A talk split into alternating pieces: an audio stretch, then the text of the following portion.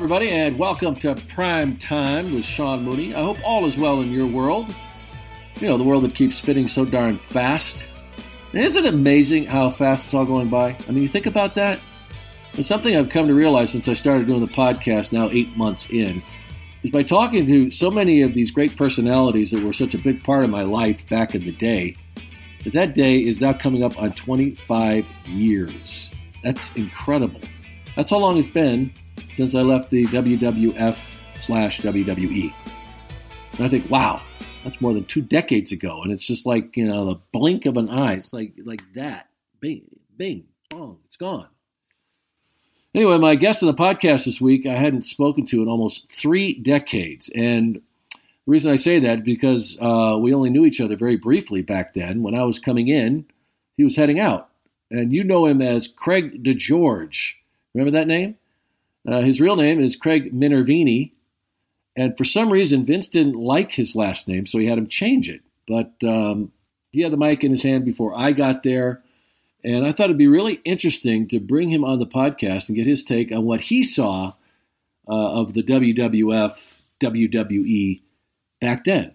And I was definitely not disappointed. I believe you're going to agree when you hear our conversation. If you'd like to get in touch with me on Twitter, Use at Sean Mooney Who. And we still have the t shirts. If you haven't gotten your very own Sean Mooney Who tee, become, the, uh, become part of the nation of the few. That's one of our listeners coined that. I love it. So you can get a Sean Mooney Who t shirt and be one of the nation of the few.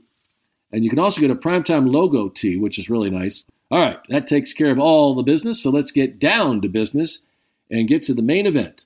Ding, ding, ding. Folks, this is an interview I have wanted to do for nearly 30 years. Prior to my arrival in the WWF, uh, with the exception of Gene Okerlund, he was one of the first backstage interviewers slash host slash whatever announcing duties Vince wanted you to do. Uh, you knew him as Craig DeGeorge. I'm really excited to welcome Craig Minervini. Craig, thank you for being here on Primetime. How are you, my friend? Sean, good to be with you. Yes, uh, you replaced me, as I recall, way back when, and we were there during some incredible years of the then uh, World Wrestling Federation. Yeah, and, and they certainly were. Uh, and I have to tell you that uh, you, people, uh, and I want to tell you folks, uh, we did we kind were kind of like two ships passing in the WWF, and yeah, I know you were there for right. some. You did some events even when I was there, but you know we never really had a chance to see each other that much. So this is a conversation yeah. that has been waiting to happen. I don't know if we ever really got the uh, opportunity to to talk much when I had first no. come up. Yeah, and, and, so it's kind of amazing uh, that it's been like three decades now. Yeah. But uh, you know, you were there. You came in when uh, that when it was really exploding. So we got a lot of ground to cover here. First, uh, you know, you you were from Long Island, right? Tell me a little bit about yeah, where you came from. Sure, grew up in New York, Sean. Uh, I went to Syracuse University, and because of growing up in New York, uh, all I really knew from wrestling was Vince McMahon, and and it was even called the Worldwide Wrestling Federation, and then later WWF. Right and it was on Channel 9 WOR TV in New York, and I would catch it on a Saturday or Sunday. Bruno Sammartino, Bob Backlund, uh, uh, what was Ken's name? The big t- uh, Ken uh, Patera. It was Mr. Strongman. Yeah, Ken, Ken Patera. Patera. Yeah. You know, and guys are much even before him. So uh, I wasn't a, I wouldn't say a monster wrestling fan. I loved watching Vince though, his interviews. I love the TV aspect of it, and I would watch it uh, from time to time uh, over even growing up. So uh, I, my first job out of Syracuse, well, I was in a little station in West Virginia as a sports director, uh, WOAY TV in Oak Hill, and I got a call from a guy I'd met after I had interned at Madison Square Garden Network during my college years. Yeah. This gentleman by the name of Phil Harmon had gone over to Titan Sports. You know, I was a year into my job in the middle of nowhere, and he said, "Hey, how would you like to come and work for the WWF?" Uh, so it was an exciting uh, thought, and I went to interview with Vince, and I got the job. Yeah. Now, now, before we get into that, folks, uh, with the uh, the job with the WWF that uh, Greg was there uh, for yeah. a couple of years, but I, I really want to kind of set the stage here because I don't know if people really know what it was like to grow up in New York. Of course, if you grew up there, you know what I'm talking about. But it really is like you know this is sports mecca, and kids grow up and they have all of these pro sports around them. You know, you know the, you know, the Knicks, yeah. and you've got the Jets, and you've got the Giants, and you've got so, right. uh, and you're on Long Island, and um, and also, uh, what was it? I mean, did you envision uh, like someone like Marv Albert? I know that he's somebody you admired uh, very much. Yes. Uh, were you like that growing up? You know, would you do the play-by-play? What were you like uh, Sean, when you got into it? I, I would say this, Sean. Absolutely. In fact, I was a uh, a finalist in the Marv Albert uh, Sound Alike uh, contest. Yeah. And I am in uh, Marv's book, uh, and Mike Fratello wants to uh, talk it over. Uh, yes, everybody who I really was. I was a finalist in this contest my senior year of college. I sent a tape in to the Garden. Um, like many young budding sportscasters in New York, I grew up a tremendous fan of Marv, right. who was not only the voice of the Knicks and the Rangers on radio, but he also was the local sports anchor on WNBC. So he would do the six. The, the sports came on then at six forty. So picture this on a, on a typical, let's say Tuesday night, he would do the sports at six forty, get over to the Garden probably around seven, seven ten, be on the air for the seven thirty either Knick or Ranger game on Wednesdays and Sundays and then go back and do the 11 with a little bit of a hoarse voice. Uh, yeah. Thank you, Chuck and Sue. That was the anchor team, Chuck Scarborough and Sue Simmons. Right. And, well, yeah. you know, for baseball, well, hey, everybody, I'm Bob Murphy, and this is the Mets pregame show brought to you by Schaefer and Schaefer Lane, yep. premium taste and price rate. I was a tremendous fan of Bob Murphy, who yeah. I got to know later on as the voice of the Mets. Uh, two of my heroes, for sure, heroes sportscasting wise, and you got to watch Warner Wolf on, on yeah. The local television, who was a huge uh, a TV sports anchor, and so I was I was enthralled with the business even into my single digit years. I wanted to be a sportscaster. Six, yeah, seven, eight. I would impersonate guys, and it was a big Lindsey Nelson, and it was a great place to grow up. My dad was a huge sports fan, and we pl- I played sports, hockey, and baseball mostly, and that's how I got into it. Yeah, and that's way a lot of kids grew up uh, who wanted to be broadcasters, and and Marv and of course the brothers were you know the the guys who did it. And uh, yeah, do you do a Kiner, by the way? Since we're since we're talking about it, I, do, you, do you do a Ralph Kiner? Gone, goodbye. I didn't do a very good uh, Ralph Kiner, but yeah, I remember. You know, I worked I at Tim Ryan though. oh, really? Remember Tim Ryan? The, yeah, uh, sure. It's Hermann Maier. Hermann Maier has got the lead here at Lillehammer. yeah, yeah, he does. That's great. But uh, uh, you know, Marv Albert was certainly uh, a guy that a lot of kids growing up wanted to be, uh, especially when you grew up in that area. You, by the way, you do a you do a tremendous Marv, and uh, I'll tell you my one Marv story. Yeah, you do. But yes. Uh, you know, I worked with Major League Baseball productions before I went to work for Titan, right. WWF. And um, so we did a lot of stuff with the NBC pregame show. We did, you know, all, we did all their, you know, sure. pieces and stuff like that. And uh, I was kind of coming up. I was uh, producing some things and you know trying to get on TV, whatever. And I'd come out to Tucson, and for some reason, uh, Marv was out here for uh, one of the golf tournaments or something. I can't even remember what it was. And he was with. Right. Remember his uh, his his guy that used to be his uh, stats guy, Steve Dans. Do you remember him? Yes. He was his stat guy forever. Yes. Yeah. So yes. anyway, we, I'm driving. I was supposed to drive them over to this uh, place at, with Marv. I, that yeah. was my. They said, "Hey, you're out there. Give him a you know, give him a ride." And right. uh, we're riding riding in this rental car, and uh, I'm playing the radio. And I remember the, right. Uh, the great Marv Albert kind of reaching over and, "Hey, Sean, will you turn the radio down a little?" that was that was it. That's that was my That's great. great well, memory. Let me mark, so let me let me fast forward. So yeah. so the XFL is coming around. Ironically, uh, I got to work for Vince a second time, and I and but before the uh, they named announcers, I saw Marv at a uh, you know I would see him from time to time at a Knick or uh, whatever a Knick usually a Knick Heat game down here in South Florida. Yeah. And so because of the satellite contest, I had a connection with him, and he remembered uh, and this was even a decade later. He'd, he'd say, "I, I guess." I remember he said to me once, "I guess the satellite contest really paid off. I see you uh, quite a bit over here." And then so I said, "Well, what about the XFL?" He goes, "Well, the XFL is coming. Costas and I are not uh, touching it, but it could be a, a good opportunity uh, for you." Yeah. So, so he, uh, I wound up getting it. I wound up doing the play-by-play with Bob Golic on one of the uh, on one of the uh, three or four TV teams we had, and I really had fun with doing that too, and working for Vince in a different way. Yeah, and and we're going to get to that because uh, as we kind of go on the timeline here, because yeah. I don't know, I don't think a lot of people know that or or were aware of it. Uh, but mm-hmm. you did. You came back to work for Vince at some point with my uh, with my real name then, and doing uh, yes. doing football. Yeah. Yeah.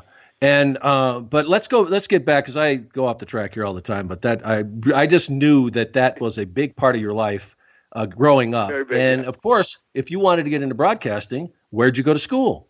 You went to the same school Marv went. Yeah, you that's went to right, Syracuse. Marv, Bob Right? Yes, that's so a lot of a lot of kids from, especially from the Northeast. Yeah. Uh, you know, wound up going to Syracuse, which, by the way, has got a great broadcast school, Sean, and yeah. it's well known. But you know, University of Florida down here has got a great school. Missouri, there's a bunch of great schools. What attracted and made Syracuse really such a great school was the people that went there. The school is outstanding, but the people that went there were so into it.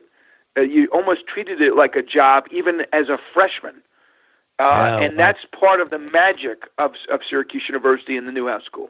Yeah, and when you were ready, when you were leaving there, you were ready to go to work, which is not the case for a lot of schools you go to.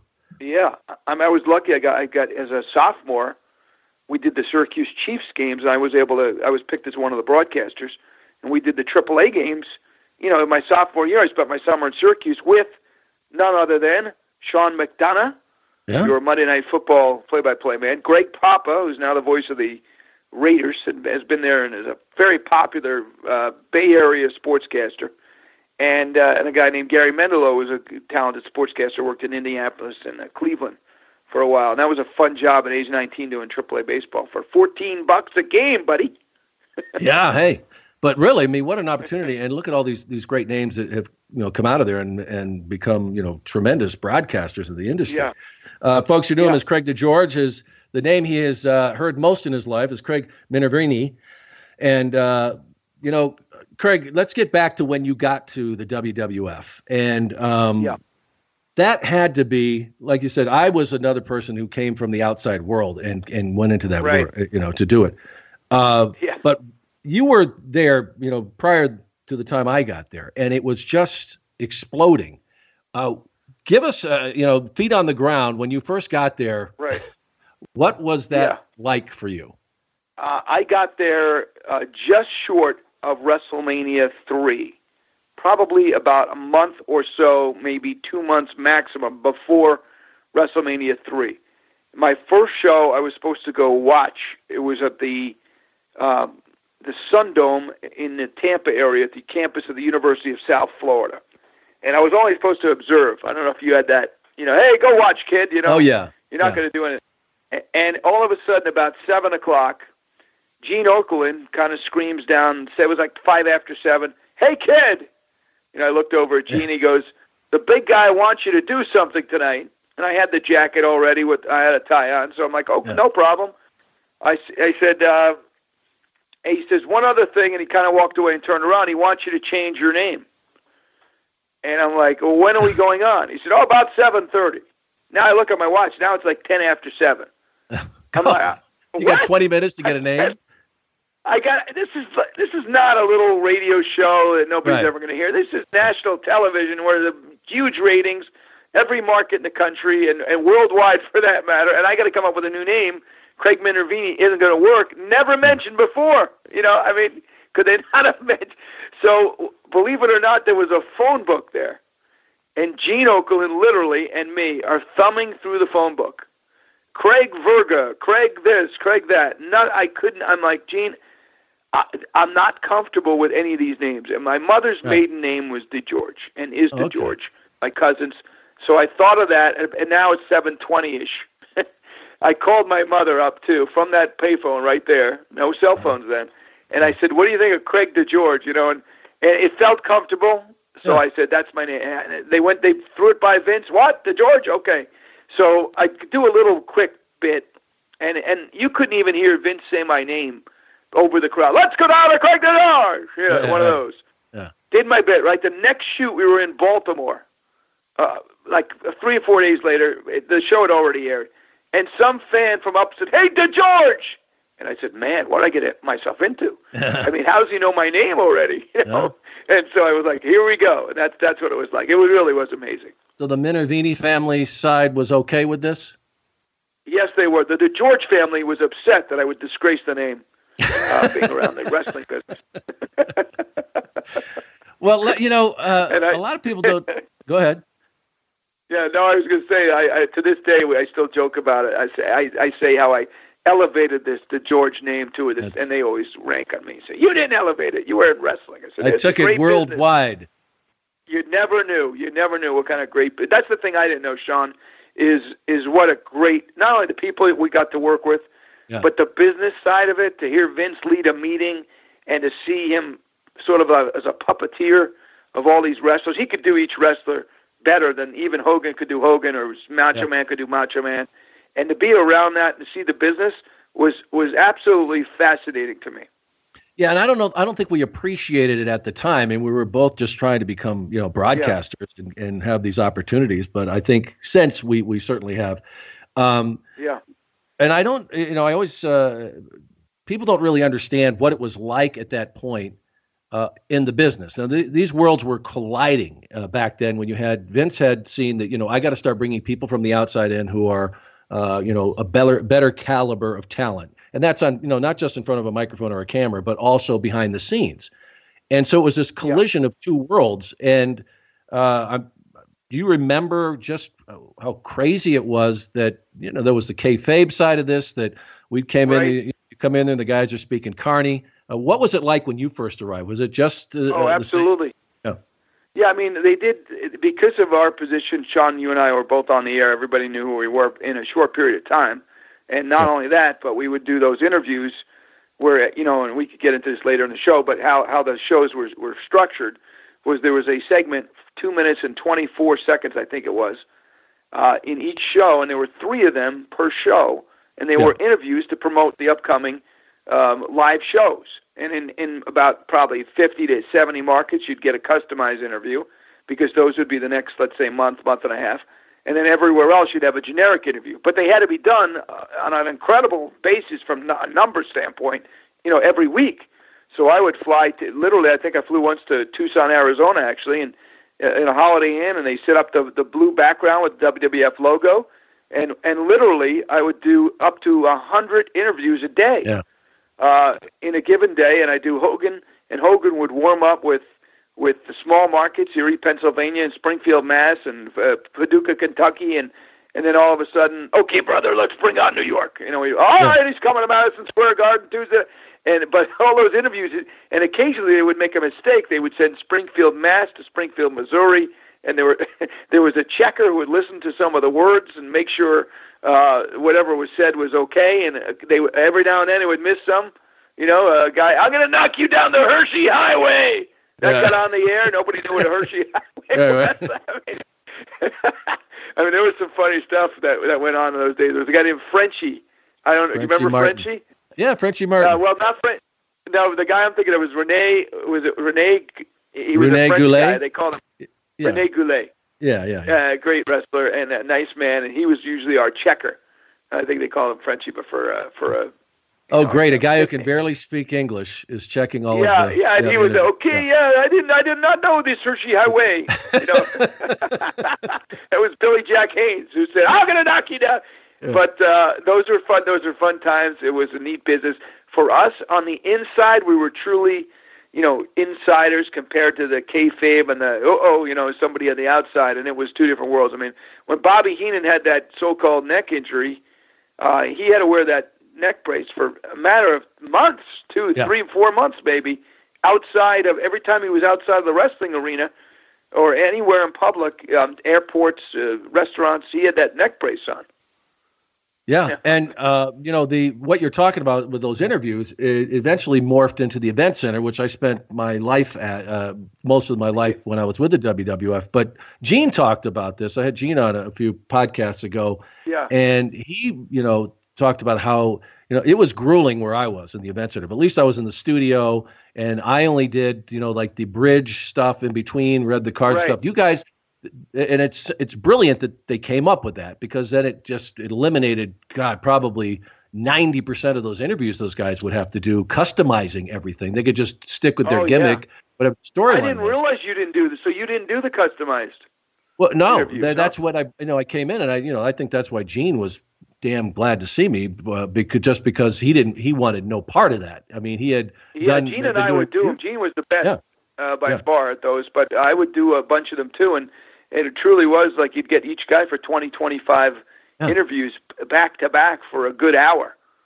Uh, you know, and they put the little card in magic. It was nothing fancy. A magic marker, you know, it would say at the top, uh, you know, whatever the show was, Madison Square Garden, New York, April 19th, and it had one, two, three, and usually you read the bottom of the card a little bit. You brought on one of the guys at the top of the card Right. and and and then and as soon as that was done, boom, you do the next one, and literally, and yeah. So what you did is you did all the the personalization.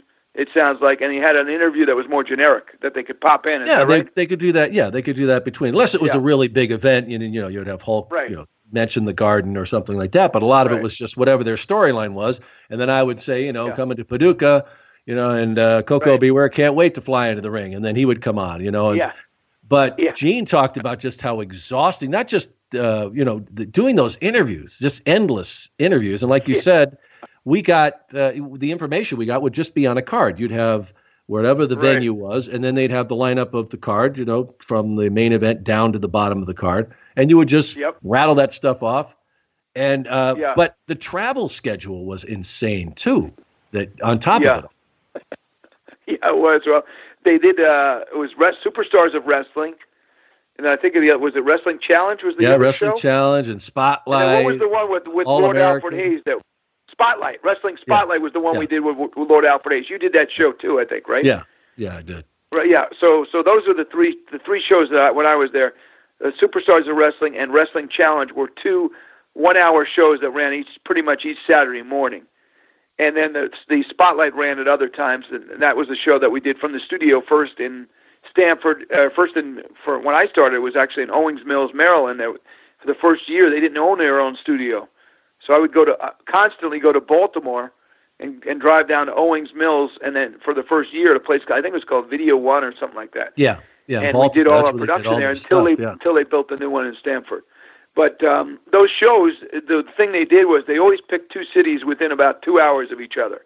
Right. Um, so it might be, you know, what St. Louis and Paducah or whatever, uh, Providence and, and Boston. Or, and you'd have the show Superstars of Wrestling. Usually was always the first night. That was the biggest show they did, and then then they had the challenge show the next night, back to back, and it was long.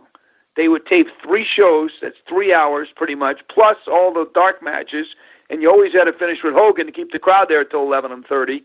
And he On was a school on night. television, and it was oh my god, it was a long. You're right. Oh, It was a long Yeah. night. But I will say this, Sean, and you and I have covered a lot of sports in our careers. Yeah. We have the, the biggest of the biggest Super Bowl, the Stanley Cup Finals, Series. NBA, Yeah. major World Series, you name it. We've been at all these events. I will put Hulk Hogan coming in the ring with that music and that crowd as electrifying as any event I've ever been at. Yeah. No, I, I totally, and I've said that many times that I still, and I've been to some incredible events, but I still remember when he would come out and, and you would feel that pop and go right through your chest. That was like the best way I could, Yeah, I could explain it. That, you know, Yep. that you've got, you know, all these people. Uh, I want to get back to talking about that uh, fitting in, in in that period of time. Like we came from, you know, totally. I was totally green into the business. I really had Mm-hmm. Oh, I no didn't know idea much. how Like I said, I was a viewer. I did not Yeah. know the inside of the wrestling business, and much beyond Randy Macho Man Savage and Hulk Hogan, and and maybe the Iron Sheik. I didn't know a lot of the other guys either when I first got the job. Then I started watching it, obviously, and Right. closely before I uh, moved in. Yeah. Yeah, and it's and it's a uh, distrustful business anyway. So you've got a lot of these guys that were there who had come from you know generations of wrestlers, uh, which Yes. made up a lot of it at the time. And then you had other guys coming in that uh, you know Vince was impressed with or whatever, and gave you know, and these guys were colliding. And then you brought people like us in. And how long did it take you before uh, you felt like you were at least accepted? I, I never said I became one of them, but Right. I felt. I'll be honest with you, Sean. I I, I really felt pretty comfortable. Gene Okerlund was the greatest. You Oh, couldn't yeah. have a nicer mentor. He was the best. Nobody will ever be better than him. He Right. was the he was the Vin Scully of of wrestling uh, announcers, and and always will be. Nobody could touch him. He was just the best. So Yeah. the most important thing for me was I just tried to be myself, and I was more of a sportscaster type, and I think that's why they hired probably you too. We came from with a different angle. We sounded like sportscasters. We looked like sportscasters, and it gave hopefully a different uh, era of credibility to uh, to the, the the show. But I felt uh, comfortable. I would say really from the out, the outset. I had some friends that were I was tighter with than others, like luscious Johnny Valiant, and believe it or not, Nikolai Volkov. And mm-hmm. I would usually drive Volkov uh, at a minimum, and sometimes Johnny V to the uh, whatever event. When we did that first show and get a rent a car, I would usually drive those two guys or uh, to whatever next event. I even brought Volkov one time. We were in Syracuse. I brought him to the broadcast class, in the broadcast journalism class, and that was oh, a lot of fun. Awesome. He had this. Yeah. he had this maroon suit with these yellow stripes, and it was awesome. Yep. Matching pants. You remember yeah. the suit? He had one suit. Yes. Tie. Yeah. Great guy, though. Uh, they're really. I, look, they you always heard, "Hey, watch out for this guy, watch out for that guy," but right. for the most part, they were they were good guys. And I, you know, I covered my drinks in the bar, so nobody ever uh, messed around. But uh, you know, because you didn't know what was going to go on. It was a crazy group of people, you know, especially after the show. Uh, yeah, these guys worked their tails off. Yeah, and I know? think fortunately for us, and I, I think it was the same case with you. You know, people like like Gene was always awesome to me. We never ever had an issue. I never always. tried to be Gene. I always knew that that was you know he did what he did. I did what I did. Uh, right. Gorilla was great. Gino uh, was so great awesome. Guy. Yeah, and and also uh, you know Bobby uh, I got along with really well, and and and Lord Alfred Hayes was a prince. I mean he was always oh, Lord Alfred Hayes. And if it wasn't for him, Craig, I'm telling you, I w- I wouldn't have survived the first year because those guys yeah. kind of, you know, they gave me kind of the inside stuff. But I think we were fortunate. And I was going to say is that those guys that uh, were part of the announce team, whatever you want to call it, broadcast team, right. were really great to us. You're right. All the way around. Yeah, and yeah, you're absolutely right. And Mean Gene, you know, because here we are, we're the young guys on the scene. Who are these guys? Yeah. Gene was a legend even back then. He was oh, yeah. a, a legend with his sense of humor. I remember he used to bring on Hacksaw Jim Duggan, and he would do this introduction for Duggan of Hacksaw Jim Duggan played his college football at SMU, and he took a pay cut to play for the Atlanta Falcons. Come on in! You know? he had a straight line. Oh yeah. And you know, uh, it's like he, he had a Rolodex. He, yeah. Uh, yeah, but but yeah, Gene had like a Rolodex, and I tell you, uh, you'd hear him the lines over and over again, but the delivery and the timing was always so great. Uh, you still laughed your ass perfect. off. You know still laughed, and, and you know, he had that even on planes. I, I've been looking at the back of a plane. We've been traveling, and I'd see his hand on a stewardess's hand. And they they were called stewardesses then, not flight attendants. And yeah. and I'd hear, "Come on, honey, give it all up. Come away with me." You know, you know, he was a jokester. You know, and he was. It was just yeah. funny. It was part of it. He, he was like that everywhere. He was a, a character, and uh, you know, and he still is to this day. I still get a, a chance to talk to him uh, over in Sarasota we've been missing each other. We've been in the same city a few times. I'm going to hook up for lunch, and haven't done it, but we will hopefully. And you know, um, he was. You're right. The people that we got to work with most closely were those were those types, and a couple producers, and Kevin Dunn and, and uh, Kerwin, the, the director. Those kind of people were were very good to me.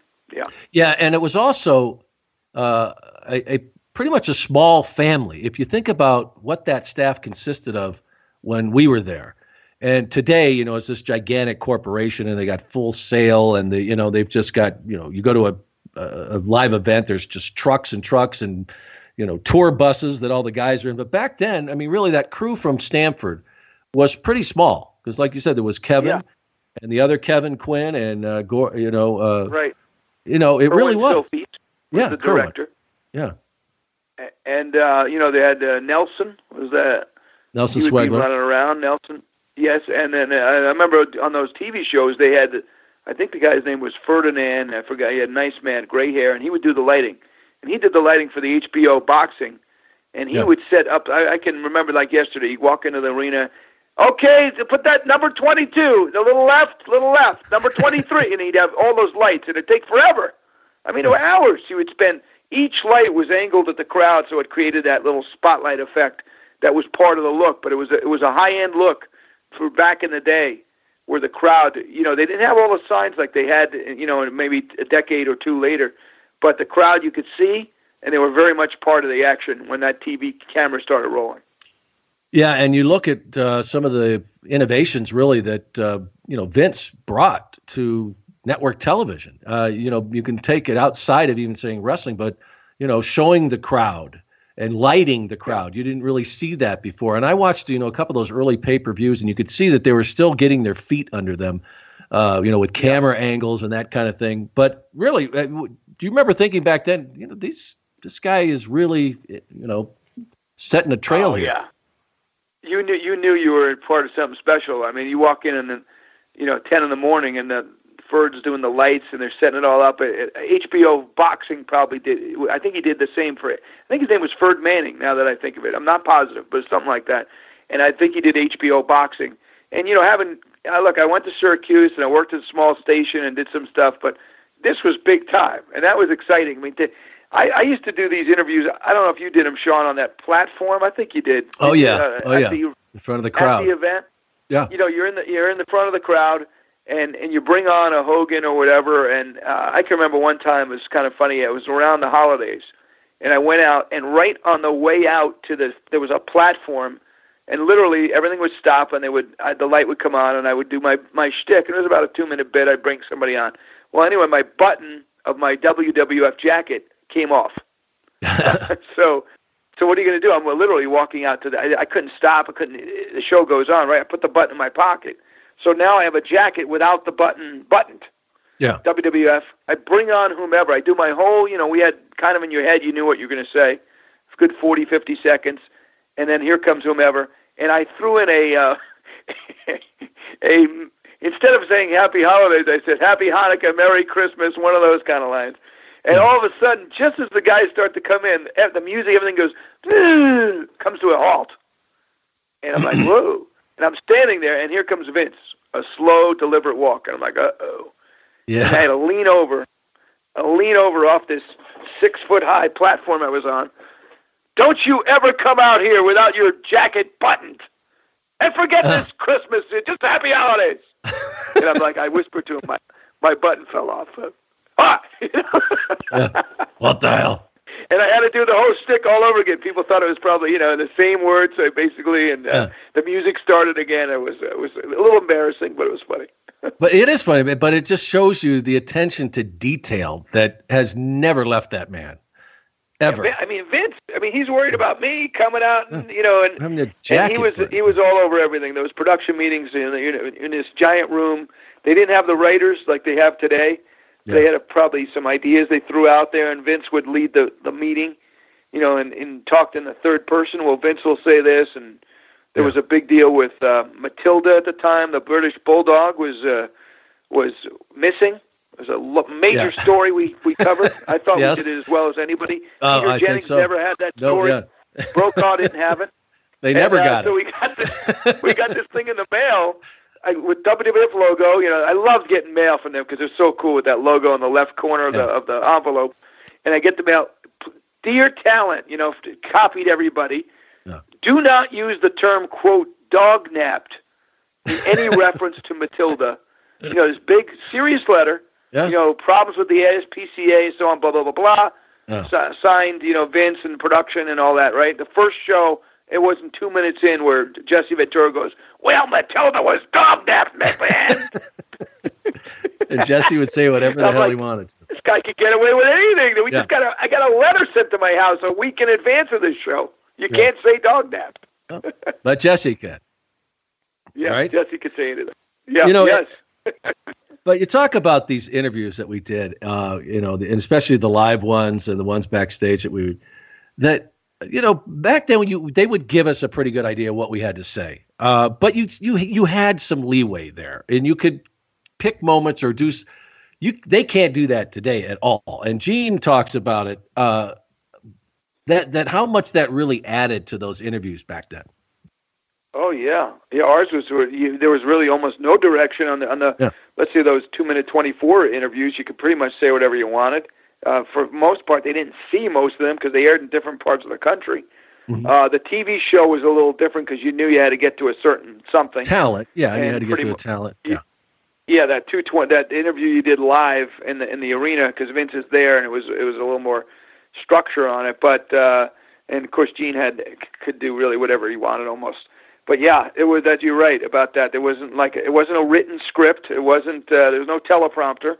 Um, except when, when like you, I worked in the studio and did those wrestling updates with the magazine. I would write Right. those out. Anything I did Yeah. in the studio, I did write out. We had a teleprompter on, but um, yeah, there was a lot of creative uh, ability to be able to, you know, kind of put your own stamp on it.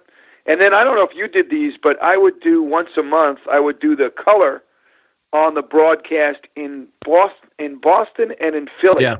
yeah. They had a show on Prism. Did you do that too? Yeah, we did the Um, Garden in New York too. We would do. Uh, I never garden. did. I worked the garden, but I didn't do the color. The garden was such a big deal on MSG. I just did the interviews and was in the room. But for the other two in Boston, I, on NESN, I think it was at the time, and then in Philly on, on Prism, the play-by-play guy often the guy in Philly was this guy named Dick Graham. He was an FM DJ. Didn't know Yeah. anything about what was going on, but but he could do a fans. Don't you love it? I mean, don't you love it? and, uh, and then I would fill in all the storylines because I knew what was going on. So that's Right. what that's why I did the color. Right. And in Boston, the same thing. I used to leave tickets for Will McDonough, Sean's father, who'd bring his Yeah. son, who now is, I believe, the GM of the Phoenix Suns. Uh-huh. That's Yeah, crazy. so well, we would do fun. those shows, but we would do the we would do New York and Boston, and because they stopped Yeah. doing the the Philly shows, but I would go down there with uh, superstar Billy Graham. He did the, a bunch of broadcasts with us, and Alfred, and then we would take the train up to Boston and do the Garden Oh. up there, and those trips Right. were crazy. Uh, but oh, uh, funny. yeah, and it was great playing those venues because they were always just packed, and you know the fans in New York and Boston were just out of their minds. Great. Every every month it was a big deal. It was once a month, as I recall. And Yeah. for me, working at the Garden, and, and like I said, I didn't do the color. I did more the reporter role and the interview role at the at Madison Square Garden. Um, was neat because you know I grew up going there watching the Rangers pretty much, and and being a big fan of going to that building to see hockey or basketball, and then the work to actually working on a broadcast there was really neat. I did I actually did some college Big East stuff there, but this was different to do uh, Yeah. wrestling. Yeah, absolutely. And um, you know, there was just so much going on then. That's when when I look back at all the different things that we got to do. Uh, it was really for a broadcaster uh, who was learning the ropes and and developing. I mean, here you are. You did studio work. You did uh, you know play by play. Uh, we were doing Yep, you know not only live shows but also we would record uh, back at the studio for international matches and then you know you know you Oh, do yeah. these live events in front of thousands of people I, mean, I I can't think of a better training ground for Yeah. where else did you go Uh, and get that kind of opportunity Yeah, you're right. And I, I remember when I first when I first got this uh, possible position when I was offered to me, I called Sam Rosen, who I got to know when I worked at the Garden, the, the still today the the longtime voice and now Hall of Fame voice of the New York Rangers, and I asked him what he thought about this because at the time it had a little bit of a stigma that it you know wasn't sports right and you really you didn't see. Uh, you know, I might have been the first one. I, I don't know. Who, Ken Resnick w- worked before me, and I don't know uh, what kind of sportscasting career he had after that. Yeah. Um, and bef- there really weren't many, you know, guys like us, sportscaster guys, real meat and potato sportscaster types that did this job. It was Right. mostly guys who were wrestling people all their life, and I didn't know if I would do this wrestling my whole life. My dream was always to be a sportscaster, but I love this opportunity. So I just asked Sam, "What do you think?" I don't want to quote kill my career if I decided to do serious sports. And he said, "No, I think you'll be great. It's a great company, and uh, you know, if you if you do stay in it a while, you might get typecast as a wrestling guy, and that might not be the worst thing either. But for the most part, um, you know, it's a big time TV operation now. It's not like it used to be. And and then you can see guys like Jonathan Coachman, others have come out, yourself, and and uh, have had you know distinguished careers. You did news in New York for crying out loud. yeah you know? yeah News. we uh, yeah it, it is kind of interesting that uh, and in that way that's true because uh, you know you've got to uh, get on to get on as uh, you know I, I did a show because I was Yeah. a producer before I you know Right. got the chance with Major League Baseball that's how Right. I, I got in there you know from the uh, entry level logging tapes every day, Right. and I kind of moved my way up and produced and I did Greats of the Game which was a show with Tim McCarver and I got to know him you know really well and and I started to do because this was when cable was really starting to explode and, and MLB was doing Right. some of these experimental, you know, just to see how they'd go. They did Pennant Chase and these shows, and I hosted Right. some of them.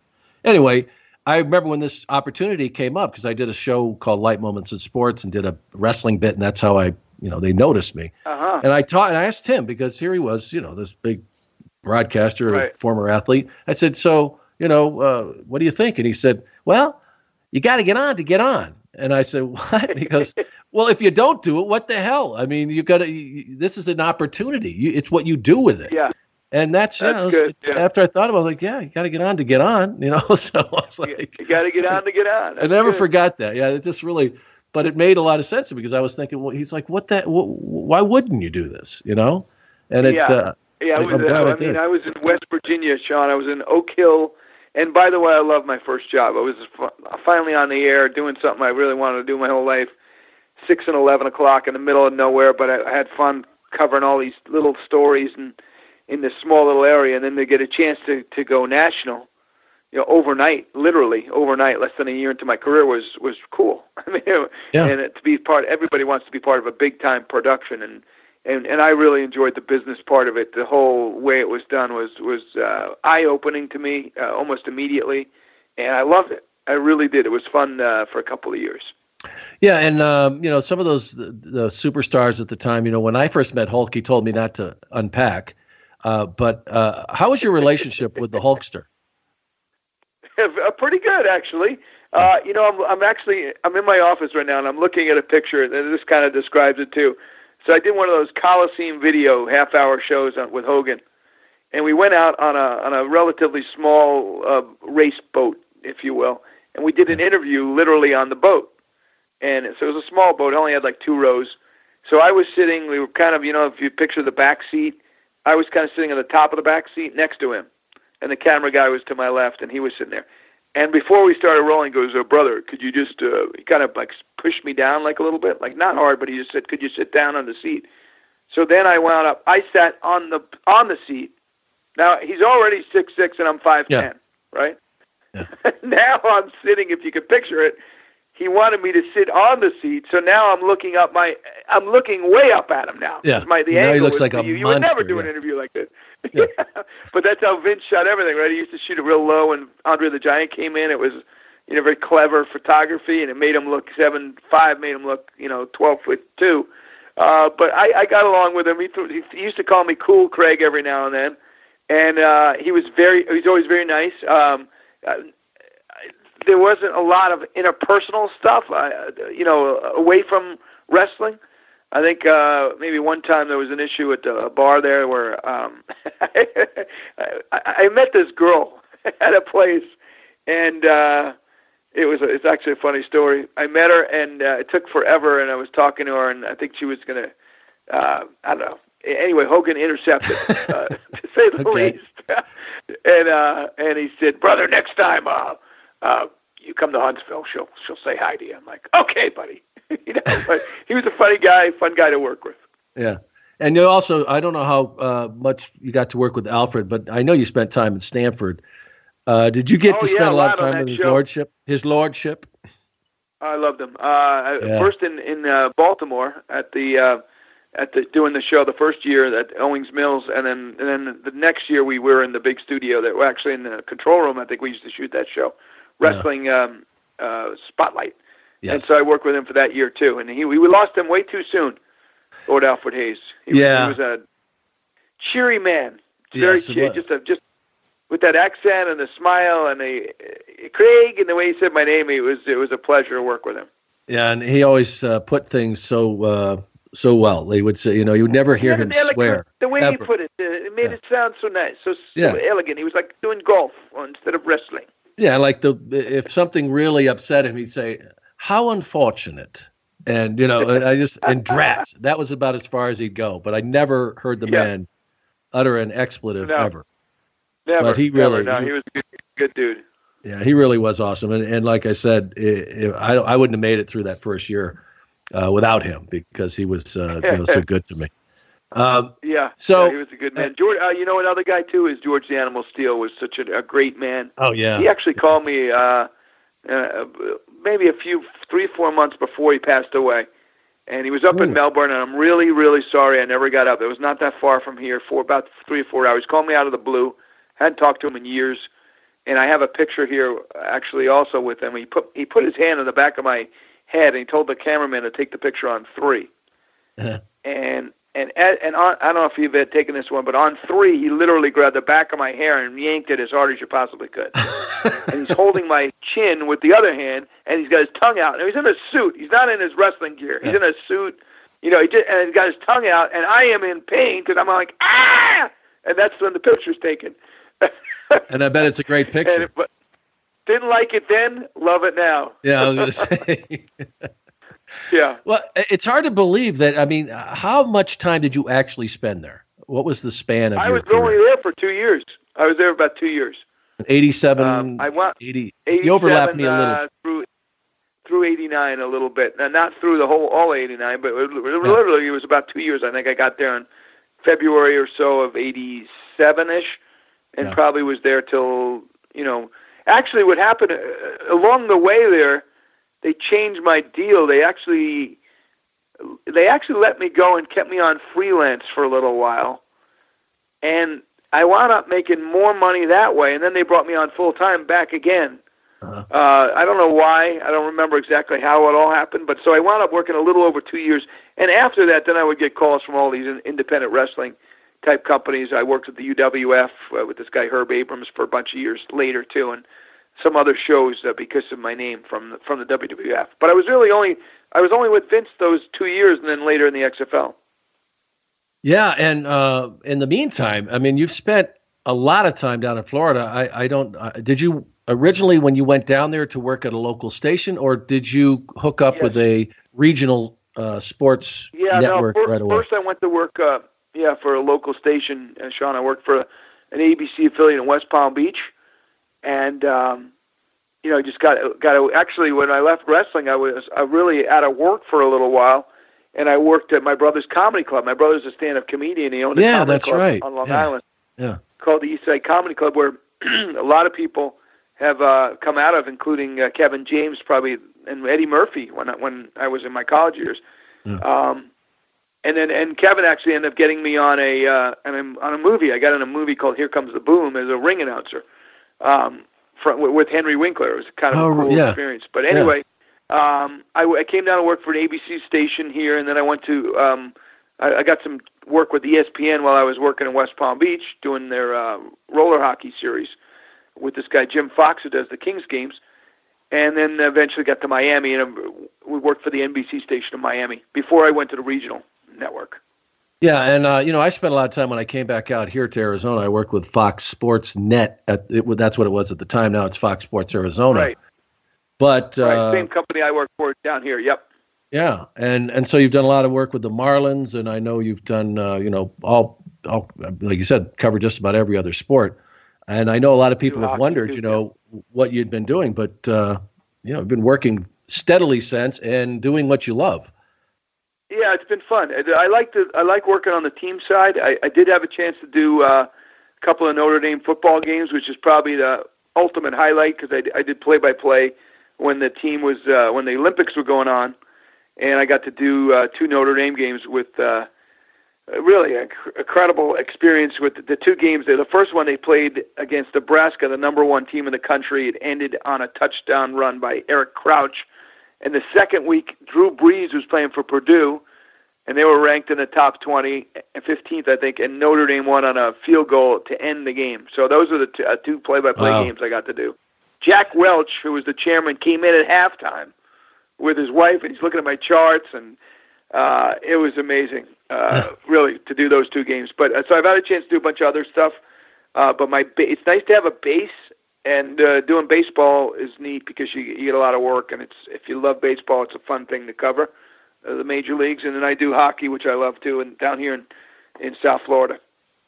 Yeah, you know it's interesting about that? The people that uh, you know work those sports, it never ends. I mean, you start basically with uh, spring training, and then you wrap up baseball, then you it overlaps into hockey, and you work yeah, you all year long. I'm only doing home yeah. games now. Yeah, it's crazy. Yeah, really? But uh, yeah uh, the winter time, I'm only doing home games now, so it's not too bad. I actually do a cheerleading show too for CBS Sports Network, and I've done that for a while. And it's a fun event. We've done the colleges out of Daytona, and we do this other big event in Dallas. Then every now and then, other stuff comes along. I did some horse racing last year, and you know, you get a call. I might do a swimming and diving show yeah. coming up. Um, and then I enjoy. You know, I have three kids too, and I really enjoy that. Uh, uh, time that I have with my children. Although, as you know, Sean, time flies, man. God, I've got no uh, kidding. I, my my middle guy just turned 20, and I can't believe it. Yeah, yeah. I've got three too. I got uh, one yeah. th- uh, one through and two in college right now. So it it does. It just flies. Oh, you by. do, yeah. Yeah. It it, it just goes uh, it goes real real quick. So I enjoy that family time, and uh, came from a big family too. So uh, I see my brothers and sister quite a bit too, and That's traveling fantastic. around a little bit. All right, let's get to this uh, with XFL because uh, I don't know if a lot of people realize, you know, you went back to work for Vince. How did that opportunity come up? Because, you know, I actually, it, the weirdest thing, I just, I'd been come out here to Tucson and I get this FedEx package and there's an airline ticket in it and uh, a letter about me showing up for some audition for the XFL. And I'm like, what the heck is this? And, yeah. was, and I, so I, I called the number that and I said, I really don't know. Right. I said, well, uh, Vince had you on a list and he that we sent this to. You. I said, "What's it for?" They said, "Play by play." I'm like, "I don't do football play by play." I said, "I could, I could certainly do sideline." like, okay, we'll get back to you. Right, right. They, that was it. like I didn't, they, didn't, they didn't get back well, to me. Like, I, I, yes, same, similar. Crazy. Um, I went there for the interview thinking I was going to be a reporter type role, yeah. and uh, but I had done in college play by play. Right. Uh, so I was comfortable doing play by play. The thing I ne- I never done a television football game. I did Syracuse football on the radio for two years. Did probably eight, ten games, huh? and but I never done a television football game. And uh, and here we go. This is now 2000, probably 2000, I guess, right around there. So anyway, they had these auditions. I went to uh, the WWF headquarters, and they had a shot sheet of the fourth quarter of the St. Louis was it New England of uh, the the St. Louis New England uh, Super Bowl game. Yeah. Uh, the Rams game. That and must have been weird going quarter. back to Stamford, wasn't it? Yeah, it was a little different. Uh, you know, things looked different. I went into Vince's office and and then we went to the studio and literally sat down and did the fourth quarter with yeah, um there were a bunch of NFL type guys there. Shannon Sharpe, I think, was there. Vince, oh. uh, there were a bunch of NFL players. Anyway, they called me back. They liked me, and uh, and I ended up doing the fourth quarter eight different times on this callback oh, with eight different analysts. Yeah, uh-huh. and in the middle, one of the guys came up from some city, and the, and the director's like, "Look, this isn't. This guy's not getting it. You don't have to give me your best shot here. Just because they had told me that they were going to use me, but I still felt like I was auditioning each and every right. quarter. Yeah. So I oh, literally did, did it yeah. all day long. Yeah. you know, I, the fourth quarter, the same quarter, with a different guy would come in, another guy would come in, and uh, and I ended up getting hired. And I, I did the, um, and that's how I got the Notre Dame game because it was it was a month later they needed somebody to do football, and I was fresh in the minds of NBC slash uh, Titan, and so I Uh-huh. got to do those two games. But um, I wound up doing it with Bob Golic. We were on the basically they had four broadcast teams, and we were the fourth team. But they liked us. They moved us up in the playoffs, so we got one of the playoff games over. I think Chris Marlowe is still upset about it. He's a great broadcaster. Does the I think Denver now? He's vo- people know him from the volleyball world nationally. But Golic and I wound up doing one of the playoff games. It was a lot of fun. Yeah. And we all wanted it to come back the second year. We really did. Yeah, because people have talked to as far as the the production of it, and uh, you know the product wasn't wasn't terrible, and I love there's a lot of innovations. You know, having the camera right there on the Yep. field. Uh, what do you think it was? Why didn't it? You know, why did it fail? Well, uh, they probably started a little too quickly. I mean, they they didn't have they had a very short training camp. The teams weren't really ready to go. There was a lot more um, there was a lot more sizzle than than steak at the time in the beginning. But the football got a lot better. The players had decent backgrounds. They were all guys who were verge on the verge of the NFL, but not quite. And by the end of the season, the football was was pretty good. Um, did it belong on NBC on a Saturday night? Probably not. Yeah. Uh, what happened was, from what I heard, UPN, which was one of the television outlets, they wanted the wrestling package, which was on a different network, on the Monday Night Wrestling. So they, from what I heard, they had offered, look, we'll be your outlet for the TV, we'll be your main outlet, and they had an affiliate, you know, in big markets. They were they would cover the country, and, but Vince didn't want to give up the wrestling on Monday nights to UPN. Right. And so the coaches thought it was coming back, by the way. We had two year contracts. Didn't have to pay Mhm. us the second year, but we did have two year deals. And they decided Vince wanted to do it he had a big investment. I think it was 35 million. they had the logos. They had everything set. Year two would have been better. Uh, I think football needs it. I think they could use this kind of a secondary league. There's enough interest, I think, in it. But um, basically, because they didn't have a NBC, Vince let NBC off the hook. He had a contract. He didn't want to hold him. Uh, Dick Ebersol too. Yeah. And they didn't really have another outlet. UPN wanted it, but they wanted something back for it, so they they didn't have a TV outlet. And it just they said, okay, we'll we'll cut bait. Unfortunately, it was a yeah. lot of fun. Yeah, and uh, you know they started doing some gimmicky things, uh, kind of into it, yeah. and I, I heard that that Vince wasn't behind that. That uh, you know that NBC wanted to bring more of that into it, and I just think that if they oh, would have really kept stuff. that, yeah, you know the with the cheerleaders and that kind of stuff like that. Huge hour stuff, and they they did uh, they did go over the edge a few times with that. Um, You know, I did not do a game with Vince till the third game.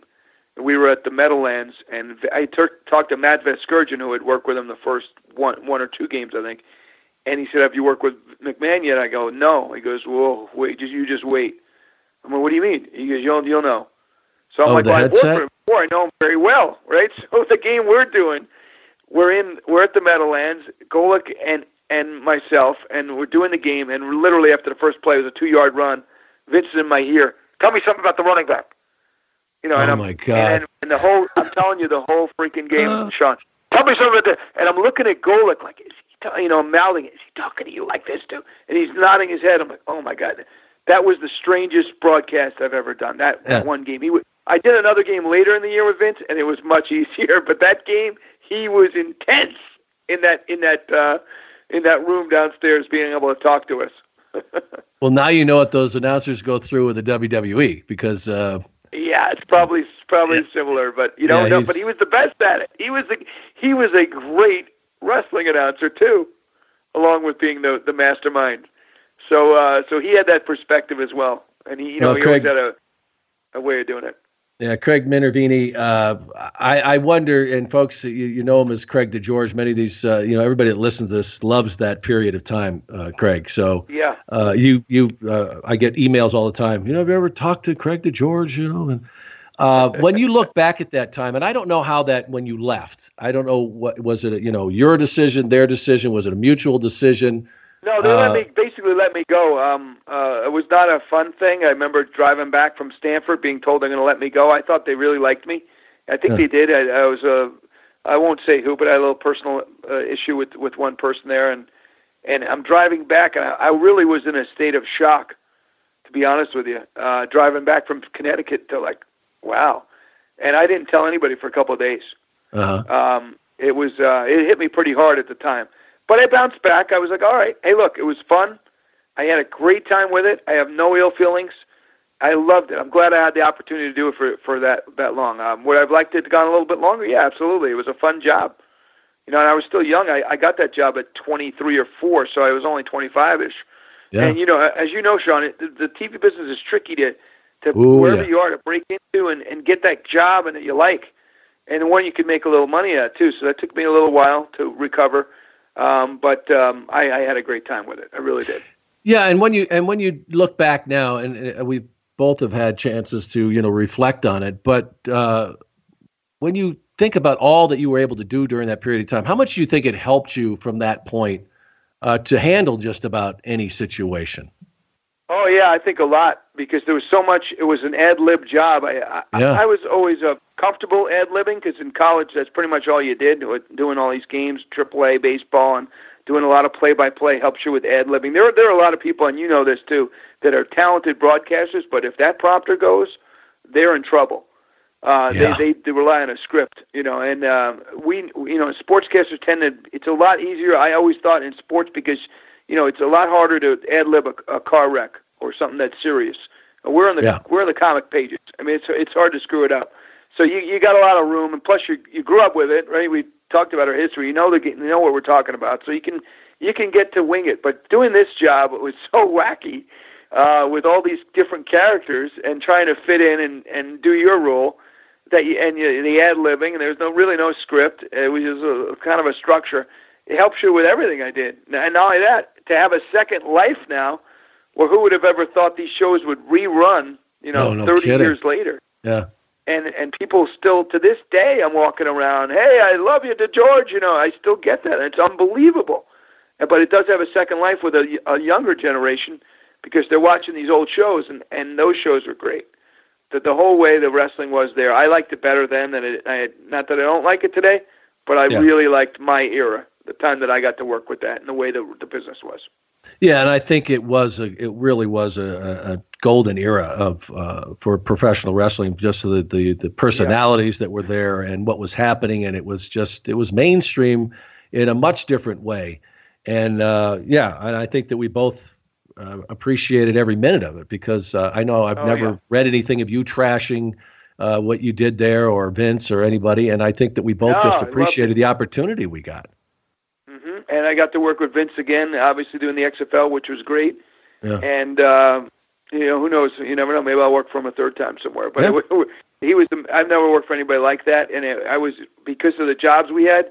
Yeah, even though we were sort of low on the totem pole, uh, we had a instant connection with Vince because of what we did, and so that was really neat for me to have that with uh, with somebody like Vince McMahon. He had a big influence on me. Him and, yeah, and the I, whole and, wrestling business. Yeah, and I think that uh, I'm sure you hear all the time from some of the uh, the young people coming up uh, who want to get into the business, and you know, I always tell them, you know, I, I don't consider myself I was the the best looking, I wasn't the most talented, but one thing I learned along the way is you got to get up, and and if you're one of those people that yeah. just keeps getting up, uh, you're going to do yeah. okay. Yeah, yeah. I mean, I can remember one interview I did with uh, Mr. T and Sean, I just couldn't spit it out. I kept stumbling over. I don't know what it was. And, and oh, we had those. Uh, I had about eight takes, and he's like, yeah. "Yeah, yeah, let's go." You know one of those. and then finally, I got it. And it was but those things happen. We all make mistakes, and that, that was on tape, so we were able to do it again, and it kind of knocked it out. But uh, for the most part, I think uh, they liked what I did there, and it was fun. And uh, I, like I said, I wound up doing this UWF show, which was fun yeah. for a while. The it was called Universal Wrestling on Sports Channel, and then I wound up doing these in Tampa. There was a show. There was a guy named Hiro Matsuda. It was a Japanese wrestler. Oh yeah, yeah. And he would bring back uh, some wrestling from Mexico. It was like Japanese wrestlers against Mexicans. Jushin Thunder Liger or something, and and yeah, and I would go there with Oliver Humperdink in Tampa, and we would do the play-by-play of all things. Uh, for yeah. a couple of years, I used to fly over to Tampa and well, do that. And you know, I tell you, look at me like what a crazy ride. You know, really, yeah. it really was and has been since. But yeah, uh, yeah. It, it's it's awesome. Well, uh, Craig, I can't tell you, it's been it's really uh, finally getting a chance to to talk to you and compare notes uh, on on during that time. Uh, I think that we uh, both learned to appreciate what that time was like, and the and the fans. And I another thing, you talk about, you know, what you would hear in the arenas when Hulk Hogan walked in there, but along the way, in all the sports I've covered, I've never seen more loyal fans than WWF slash WWE fans. They're they're incredible. Yeah, you're right about that. And they they would pack the houses wherever we went back then, and they still pack them today.